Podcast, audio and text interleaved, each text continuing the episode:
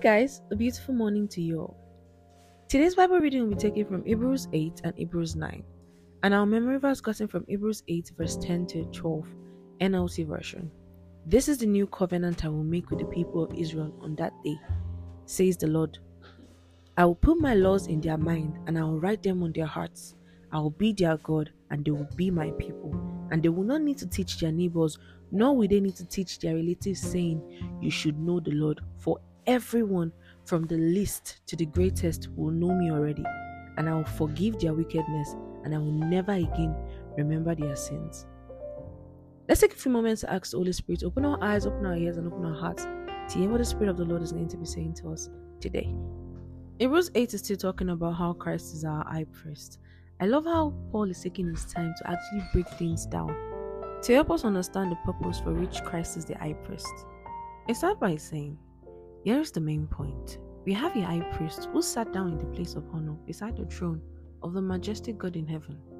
There, he ministers in the heavenly tabernacle, the true place of worship that was built by the Lord and not by human hands. And since every high priest is required to offer gifts and sacrifices, our high priest must make an offering too. If he were here on earth, he would not even be a priest, since there already are priests who offer the gifts required by the law. They serve in a system of worship that is only a shadow of the real one in heaven. For when Moses was getting ready to build the tabernacle, God gave him this warning Be sure that you make everything according to the pattern I have shown you here on the mountain. But now, Jesus, our high priest, has been given a ministry that is far superior to the whole priesthood, for he is the one who meditates for us a far better covenant with God based on better promises. If the first covenant had been faultless, there would have been no need for a second covenant to replace it. But when God found fault with the people, he said, The day is coming, says the Lord, when I will make a new covenant with the people of Israel and Judah. This covenant will not be like the old one I made with their ancestors when I took them by the hand and led them out of the land of Egypt. They did not remain faithful to my covenant, so I turned my back on them, says the Lord. But this is the new covenant I will make with the people of Israel on that day, says the Lord. I will put my laws in their minds and I will write them on their hearts. I will be their God and they will be my people. And they will not need to teach their neighbors, nor will they need to teach their relatives, saying, You should know the Lord. For everyone from the least to the greatest will know me already, and I will forgive their wickedness, and I will never again remember their sins. When God speaks of this new covenant, it means He has made the first one obsolete. It is now out of date and will soon disappear. God saw that the people of Israel were not faithful to the old laws that He gave to them, and the covenant was not properly established because they were not able to follow the laws. The law did not make them perfect, it did not make them clean and holy before God. Instead, they kept on going back to their vomit. So God decided He would make another covenant.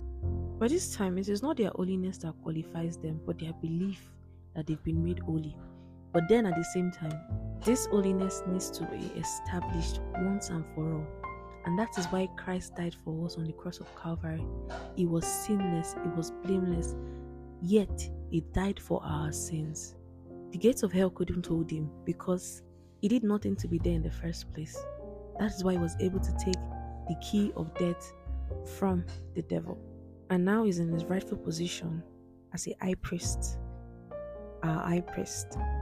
The summary of Hebrews 9 is all things have become new and all things have become a thing of the past.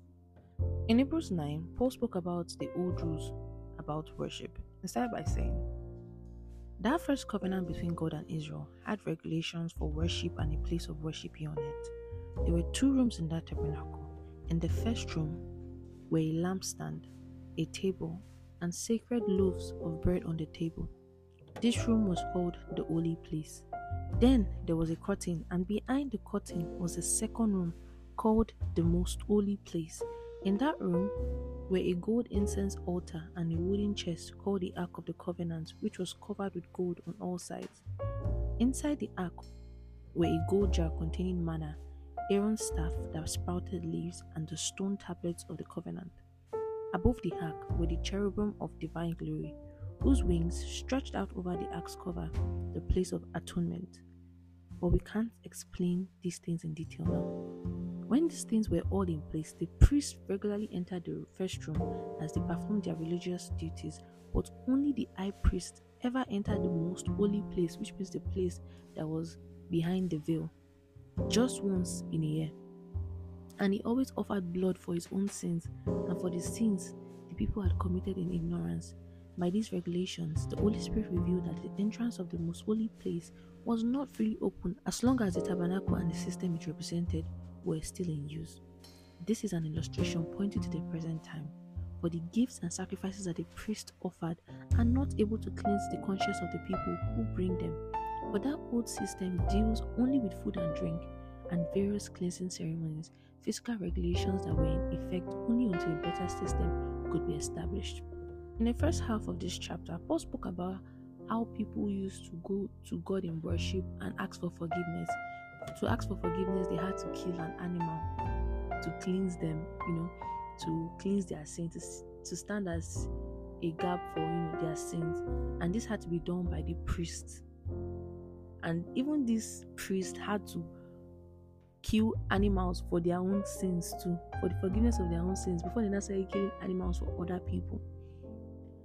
Paul said this old system deals only with food and drink, and various cleansing ceremonies, physical regulations that were only in effect until a better system could be established. What is this better system? We move on and we see this better system. So Christ has now become the high priest over all the good things that have come.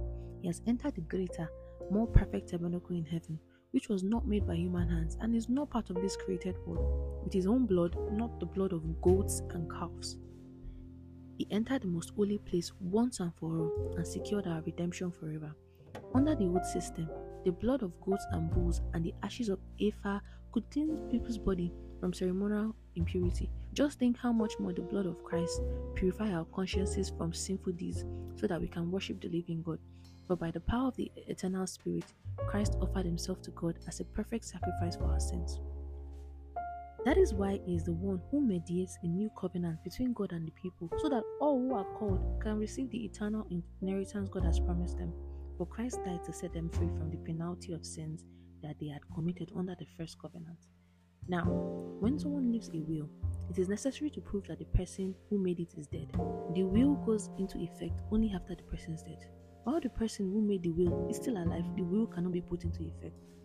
That is why even the first covenant was put into effect with the blood of an animal. For after Moses had read each of God's commandments to all the people, he took the blood of cows and goats along with water and sprinkled both the book of God's law and all the people, using hyssop branches and scarlet wool.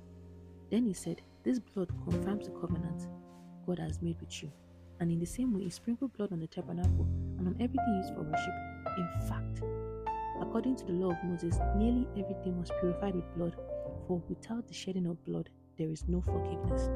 That is why the tabernacle and everything in it which were copies of things in heaven, had to be purified by the blood of the animals, and the real things in heaven had to be purified with far better sacrifices than the blood of animals, which is why Christ died.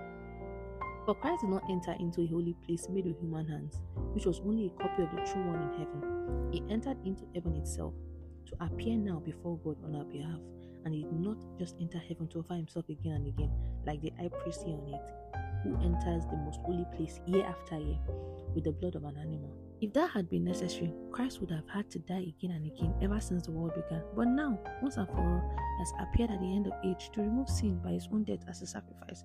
And just as each person is destined to die once, and after that comes judgment, so also was Christ offered once for all time as a sacrifice to take away the sins of many people.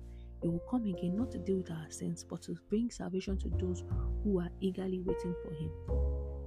We see in those days that only the priest had the privilege, the chosen priest, the people that were from the lineage of Levi, had the privilege to go to ask God for forgiveness and actually kill animals for the atonement of sins. But now we see that after the death of Christ, literally everybody can go onto the throne of grace, you know, with boldness because Christ has died for our sins. As believers, you can go to the throne of grace boldly and you can get to talk to God. During those times, not many people could talk to God directly.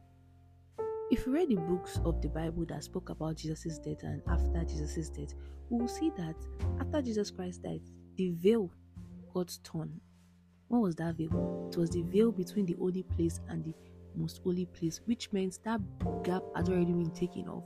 The death of Jesus Christ removed that veil and made us to be able to approach God and approach the throne of grace at any time we want because the blood of Jesus makes us holy and blameless. And this is how we end today's Bible study.